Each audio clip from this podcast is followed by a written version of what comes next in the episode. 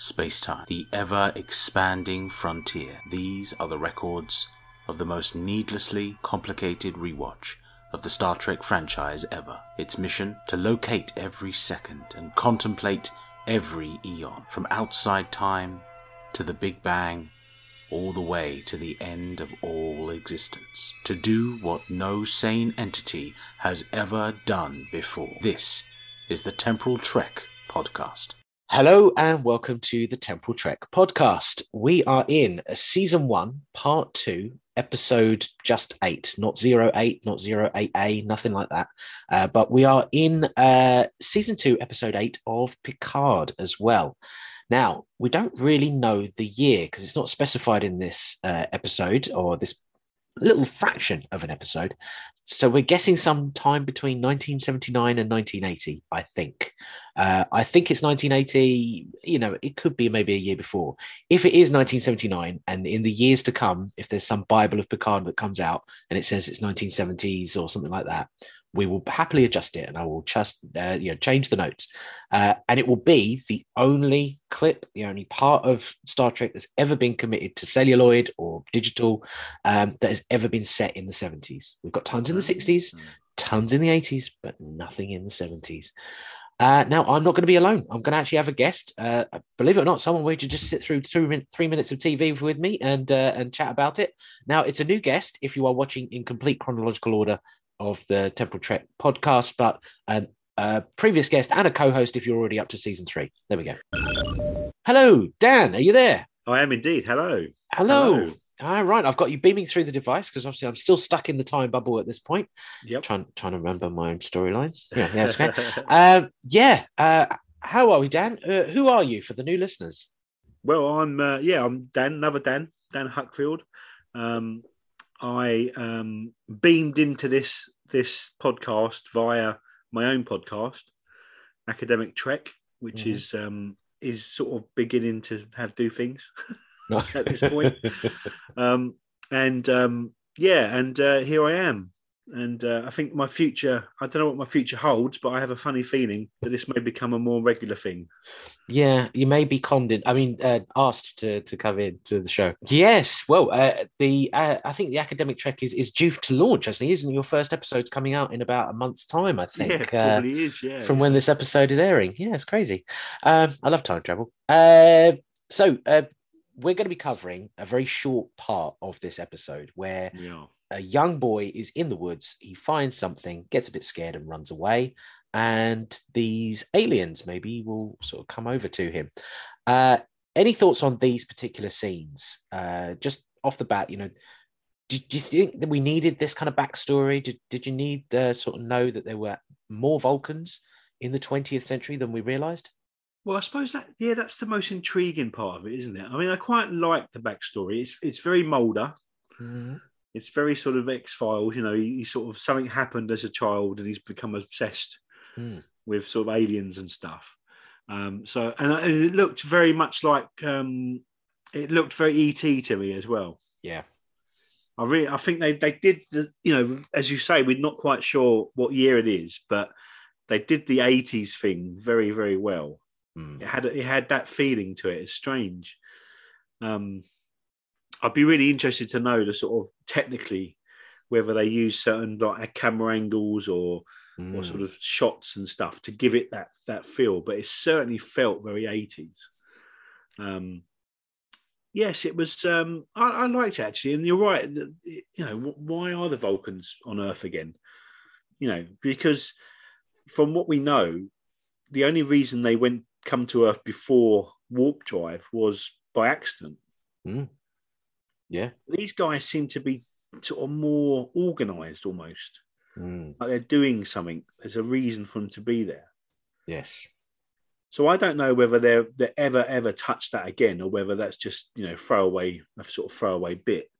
But mm. it would hmm. be intriguing to know what they were doing. Yeah, that's it. Uh, the only Vulcans we've had uh, back in the 1950s We've had um, oh, beyond Spock coming back in time with the TOS crew and things like that. Uh, we had uh, T'Pol's ancestor. They were here to watch uh, Sputnik being launched. They crash landed by accident, and then they stayed in the 1950s America. Um, we do know that Mestral stayed on Earth based on that story, if you take that story to be true. I was wondering if this was either a recovery mission of hmm. Mestral. Uh, a monitoring of perhaps his impact. You know, if he stayed behind, they're going to need to cover his tracks, you know, make sure there's no contamination of their culture, knowing that there's an alien walking around them. Um, you know, uh, if they ever revisit this, I was wondering if they would ever go down that route and sort of say that this was a recovery team. Pat, what if Mestral died and sent out a, you know, a last minute distress call uh, and saying, "Look, I can't leave my body here in the woods, you know, to be found, and then completely change all of their society. Come and pick me up." You know, uh, you know, mm. what if they went into the water? You know, when we see them in the water, yeah. is this are they recovering the body? You know, he, mm. you know, he, he, last breath, you know, uh, switched on the you know the subspace beacon, and they find him and they've recovered him, and that's why they were there. Um, or is it something else? Are they trying to save the planet and they're doing something else entirely differently? Um, but we'll go through the scenes. There's not that many of them. But we start technically at 36 minutes and 53 seconds when we first see this kid running through the woods, calling out a name, but we're assuming he's looking for a dog. Um, uh, he hears a noise, and of course, in classic horror 101, you go and investigate the noise. Uh, but he sees some uh, figures just testing the water. There's some weird puddle. Again, feeding into that idea of what if this was Mestral, the water is sort of green so that what made me think, what if it is Mestral's blood? They're highlighting it, trying to clear up the water, you know, try and get it all the evidence all off the planet.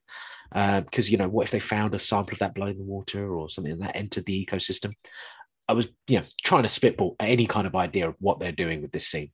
Um, and that finishes at 37 minutes 55 seconds. It sort of jumps into him running as we then sh- shoot back to the beginning of the episode as we get the first sort of memory flashbacks to 1 minute 44 seconds up to 2 minutes 21 seconds and we start to see that it's vulcans chasing him. Uh, we can see the ears just slightly out of sort of like a silhouette and he's running and he's running and he's running. That finishes obviously. We then jump back to the end of the episode again at 38 minutes 12 seconds and we see a vulcan leaning in as if he's about to do a mind meld uh, trying to erase memories. Now, before we jump out of this bit, we're obviously co-hosts at season three time. I've jumped ahead and I've seen our future. Um, we know that dirty, dirty mind melders they don't like them mm. uh, by ah. by about hundred years time. Uh, maybe it's a bit more sympathetic by this point in Vulcan history, and it's sort of changed over the years. Or was this dirty, dirty mind melder doing something he wasn't supposed to do? Do you know what? That hadn't even occurred to me, but you're absolutely right, aren't you? I think maybe what we see in, in Enterprise is actually like um, a bit like we're seeing at the moment on Earth, a very reactionary, um, quite sort of what's the word? I mean, fascist is the word that comes to mind. Sort of a, a, period in, in Vulcan history, and maybe you know maybe that's that's what we're seeing rather than a continuous, you know, sort of what's the word? Um, distrust of mind melding, mm. and, and, maybe that's what we're seeing. I mean, that that sort of makes sense in a way, because what we see later on in, in Enterprise is you know the sort of the awakening of of the Vulcan society and the sort of you know opening up of you know sort of the, the teachings of um. So maybe that's what we're seeing is that actually, yeah, you're right, but maybe they just didn't think about it. Let's be honest. It could be. I mean, I was wondering again, if you were to go down that route, what if this is one of those instances that the Vulcan High Command will will point towards? You know, these dirty mm. mind melders are always making trouble for us. They never mm. complete their mind melds to erase memories on all the planets we visit, and it's getting us into trouble. It's contaminating the mm. culture, and you know, it breeds into this idea that these dirty mind melders are destroying cultures because they are doing something invasive to the alien species they're observing. Um, and you know that gives them their justification to say, well, this one percent of people who can do this, you know, yes. they they are clearly undesirable. Um, and maybe you know that the other Vulcan who was standing behind him isn't one of the mind melders, and she was mm. you know aghast in a Vulcan way about what he was doing and got him into trouble, you know, that kind of stuff. Uh, and what if, you know, they visited other planets and did the same sort of thing, but it didn't work and it didn't erase their memories. Um, and this started that kind of anti mind meld mm. culture maybe. Again, it, it's just me making stuff up. We've literally got 30 seconds to react here. but, but I thought it'd be an interesting idea. Um, Then we go to 38 minutes 29 seconds to 38 minutes 31 seconds. It's just literally more of the scene. So the hand was further away from his face, and now it's just a bit closer. Uh, that's literally all that scene was. And then at 38 minutes and 33 seconds, we see them beam away mid mind meld. Now, in every TV show or anything like that, whenever you see there's a psychic character and they go into someone's mind, or it's the Matrix, they always say the body can't survive without the mind, all this kind of stuff. And if you see a psychic, you know, being ripped away from mm. their victim or from whatever reason prematurely, it usually leads to some really dark, horrible stuff, or it could kill the person that they're doing because it wasn't done correctly. Um, I wonder why the Vulcans warped them away so quickly. Mm. Why didn't they wait for him to finish his job? Well, if you're right and, and he's a dirty mind melder, then maybe that that makes more sense. Mm. Yeah, I mean, was there a rush? I mean, I didn't see anyone else in the woods. There wasn't like the, the ET bit, you know, where all the, yep. the people are running through the woods and you see the, the torch lights. He's like, oh no, they're coming. They've got the hunter dogs and all this kind of stuff. None of that was happening. There was no rush. Mm. There was no clearly no need to get out of there in a rush. Hmm. I don't know. Maybe again they didn't think about it. but hey, that's what we do here at the Temporal Trek podcast. we think about things that nobody can be bothered to think about. Um, and they leave. We see the sort of ship warp off in the yep. orbit, and then at 38 minutes and 44 seconds, it ends. There was some aliens in the woods, some Stranger Things. Yes, indeed. Uh, yeah, I'm trying to bandwagon the, the show onto any kind of Stranger Things hashtags that are still going at this point. Um, but it was a bloody good season, everybody. Um, I just finished season four. So oh, we, we stayed up till midnight just to finish it. I watched season one and most of season two, and I just sort of drifted out of it. I don't know why. It's easily done, and I have to, I have yeah. to say, season two almost lost me. Um, right. It was a little bit all over the place. They tried to build up more lore that didn't seem connected to anything, and it was mm. just it didn't feel right. Um, but season four playing on everything they've done over the last three seasons, it really ties well together, and you can see you know, where they were going with it from season one, what they're going to come to now. Um, just very good, very good. But if you like your gory horror, it, that's the way to go. Um, yeah. Um, any other thoughts on these scenes? There's not much to talk about, really. No, there isn't really. It's, I mean, I suppose you know. Again, the thing it does is it does give I can't remember what the, the FBI agent's name is, but it gives him a it gives him a reason. You know, and it does, and it, it's very, you know, I think I like that because they could have just brought him in and he could have just gone into the bar and arrested them, mm-hmm. and that was it. You know, yeah.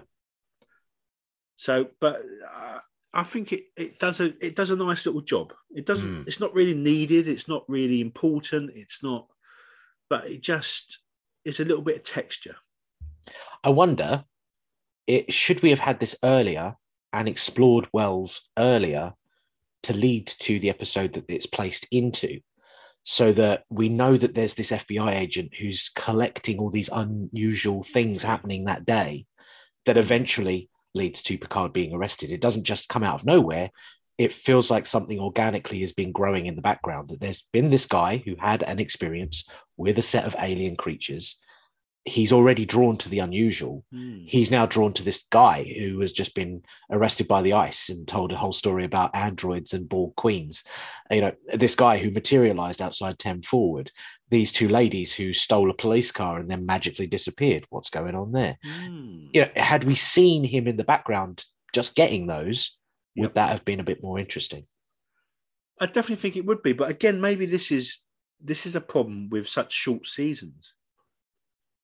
You know, they have to pack stuff in, and they have to make sort of shortcuts. Yeah. You know, if this was a fifteen episode season, you know, you could almost have a whole episode about this guy. You know. Mm.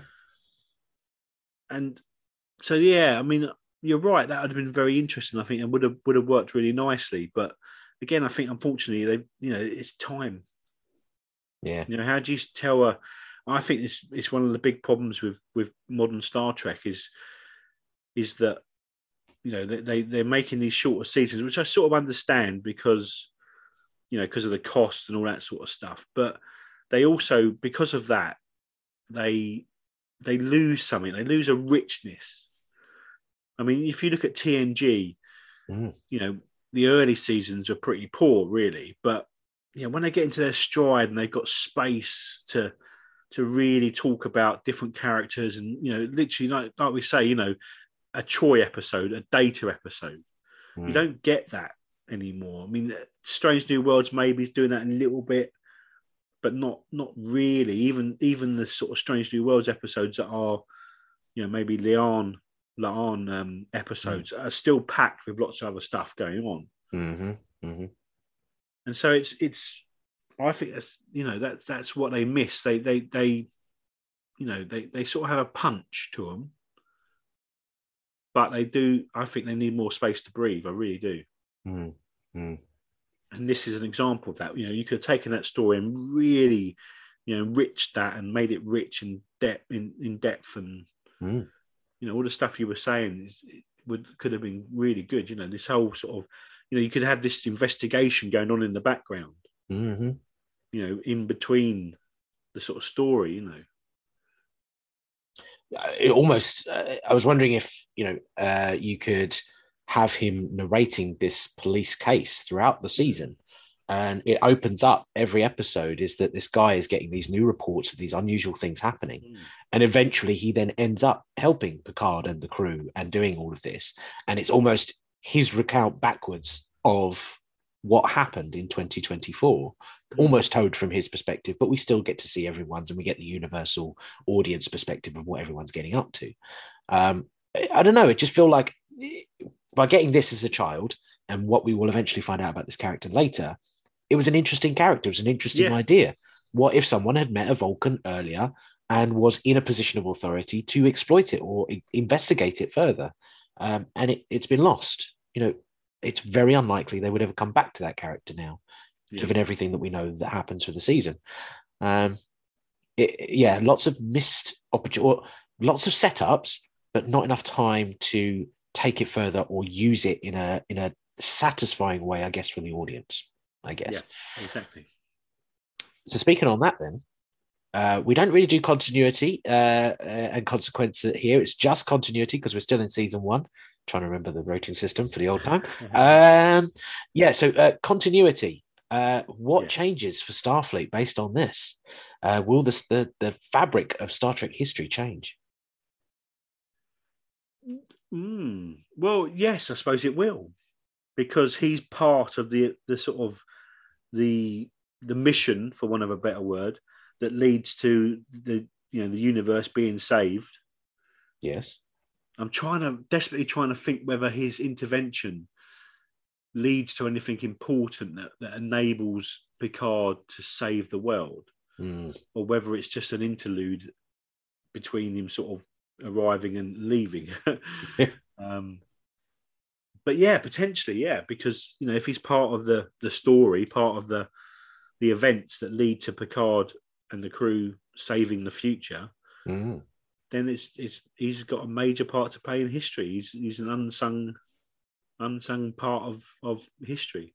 Yeah, the FBI agent who knew what was going on, and yeah. um, if anything, sort of perhaps uncovered all of these moments in the 20th century that we've been looking at. You know, back in the 40s when the Ferengi crash landed, back in the 50s when Mestral stayed behind, all the 60s when there was these random people in pajamas running around military bases trying to stop some guy called Gary.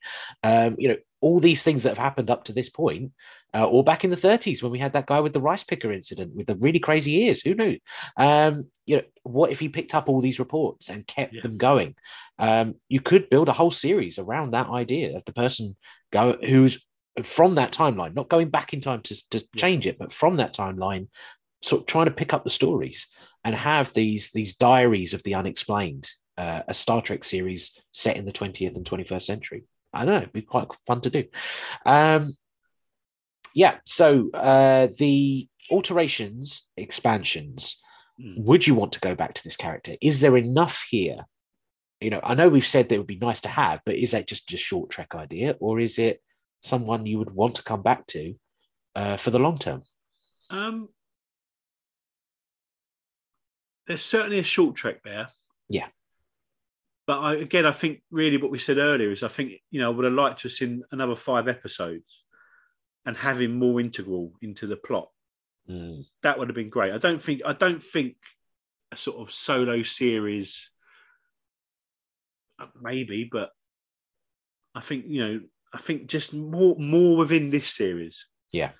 That's what I would like to have seen. That'd be my alteration, would just to be given a little bit more time, a little bit more involvement. Yes. Because there is a there's a moment where they have to sneak onto a base. So obviously, we're jumping right to the end, end of Picard here, but they have to sneak onto the base to save Rene Picard. You know, to do that, you'd need some sort of security clearance, perhaps an FBI agent who can vouch for you. You know, have him play that into it. Mm. As far as I'm remembering, again, it's a few weeks ago since I watched that episode, the very last episode of the season. Uh, I can't think if he actually does do anything like that. He lets them go Yeah, so they can fulfill. But he doesn't actually sort of make a phone call and say, "Oh, I've got two agents coming. They're called Guinan and Picard." And he just Yeah. sends them on. Um, you know, uh, yeah, it, it would make more sense, wouldn't it? Just that Hmm. he's a guy of power. Even if he leaves F- the FBI after this point and just gives up on his his mission because he's you know cured his ideas of what of these aliens were doing to him when he was a child, um, he would then start to help them and start have something Yeah. more active, proactive to do. Um, so to Star Trek fans, do we recommend these scenes as uh, interesting, good Star Trek, or is it just too loose and not really connected to anything?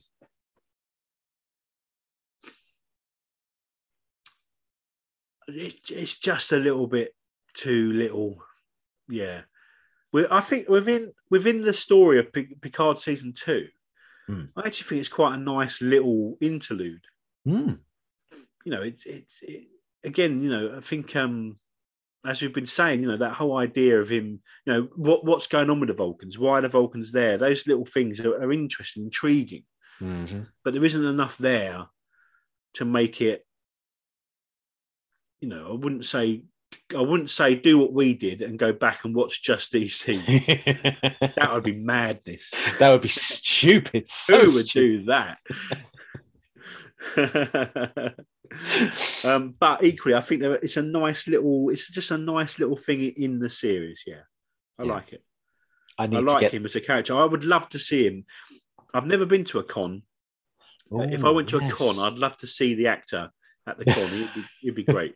I, I now need to get that as a t-shirt. Temporal Trek podcast. Who would do that? Like, that would be great. I think that's that's merch coming up there. Um, yeah. Well, I mean, and also see that kid. You know, they Yeah. have the kid actors. Like I was on Star Trek once as a kid. Don't remember what the hell it was, but yeah, that's fine. Uh, I'll, I'll charge you fifteen dollars for my signature. That's great. That's right. Um, uh, yeah, to non Star Trek fans, is it intriguing enough? And does it deliver enough to to be like, oh, I want to know more about that? Well, maybe it does in a funny sort of way. If you're a non-Star Trek fan, you haven't watched Picard. It's really interesting, it? Because that would give you a really false impression of the season. Mm-hmm. But it might be quite intriguing. You know, this uh, young kid, you know, something happens, he meets these aliens, he does something to him. It's quite intriguing if you think of it that way, isn't it? Yeah, because let's say this is 1980, and he's roughly nine, maybe ten years old. You could see that people would think, well, wait a minute, he's growing up around the time when the whales happened. He's growing up around about the time that Janeway goes back to the 1990s. He's growing up around about this time and that time, and he sees 9 11. He sees, you know, he, he could see all the major points in history. Mm. You might think, well, wait a minute, is this a really cool character who Yeah. could show us history, but in a in a way that he actually knows that aliens exist and that the Star Trek universe is out there. You know, it hasn't happened yet, but he is someone who's existing before first contact. Mm. Um, yeah, it might give them a false hope that actually this is someone you're supposed to know a lot about. And Agent Wells, oh my god, the best character ever. We know everything about him. Agent Wells, you need to, you know, this is a whole season. You need to go and sit down. Oh no, sorry, he's, he's in it for like five minutes. Oh. Oh, okay, fair enough. Yeah, I don't know. Yeah, false hope. Ah, it's an interesting idea. Do, do, it reminds me of. Do you remember um, when we did um, the catwalk? Yes. with Troy, wasn't it? Was it Troy? uh, with Tyler from um, Tyler, Tyler. T- yeah, too young for this trek. Yes. And he said about the, the the I can't remember which character it was, but the woman that was sitting on, on the thing, and, and Arch had a talk with him, yes. uh, with her rather, and he had no idea whether that was a main character or not. And this is She- sort of the same thing, isn't it? She was doing a crossword, wasn't she? Yeah, And- something like that. Yeah, It was a whole scene, yeah. And he Yeah. thought she was a major character because Yeah. they'd had a full conversation. That's a great idea. Is it? Yeah. Does it meet the Tyler recommendations? Mm. Ah, I think it does because you wouldn't know, would you? you really wouldn't know. Yeah, that's really strange. Yeah, yeah. Well, it's it's hard to tell. It really is hard to tell. Um, I I would probably say yes in that if you're only watching Picard season two because you will get some resolution with that character. Yeah. Doesn't really do anything. Doesn't really change the story or plot. He just knows that he had an experience as a kid. It drives him to do this. Done. Okay, then that's it. um, uh, the last criteria is uh, S for setup, but uh, just to sell podcast, where can people find you, Dan? They can find me on Twitter at Academic Trek Forty Seven, and they can find the podcast where they find podcasts. Excellent. And it is a fantastic, or will be a fantastic podcast when it is released. If you are listening in chronological order, it is a fantastic podcast. If you are listening out of sequence, and when this is actually, oh God, this podcast is unbelievably complicated. um, yes. So um, uh, join us uh, next week. Uh, if you are listening in chronological order, we're going to go to the one with the whales, and it's 1986. If not, you're going to be carrying on, and we're going to be starting uh, Picard season two and I'll watch through as we go through. Uh, but we've already recorded some of those, so that's already happened for us as well. There we go. Ah, jumpy, chimey, why miss? Um, thanks very much for listening, and uh, we'll see you in the next time stream. We certainly will. If you'd like to contact the show, there's now a Twitter account. Search Temporal Trek Podcast at rider underscore coattail or contact me directly at hitch underscore Daniel. I'm also on Instagram, Daniel underscore hitch underscore writer. There's also a website with all of the timestamps you need to follow along. Go to ridingcoattails.simplesite.com and click the Temporal Trek page link. The show is always going to be free, there's no Patreon at all. But if you wish to financially contribute to the show, feel free to find my books by searching me, Daniel Hitch, on Amazon. And we'll catch you in the next time stream.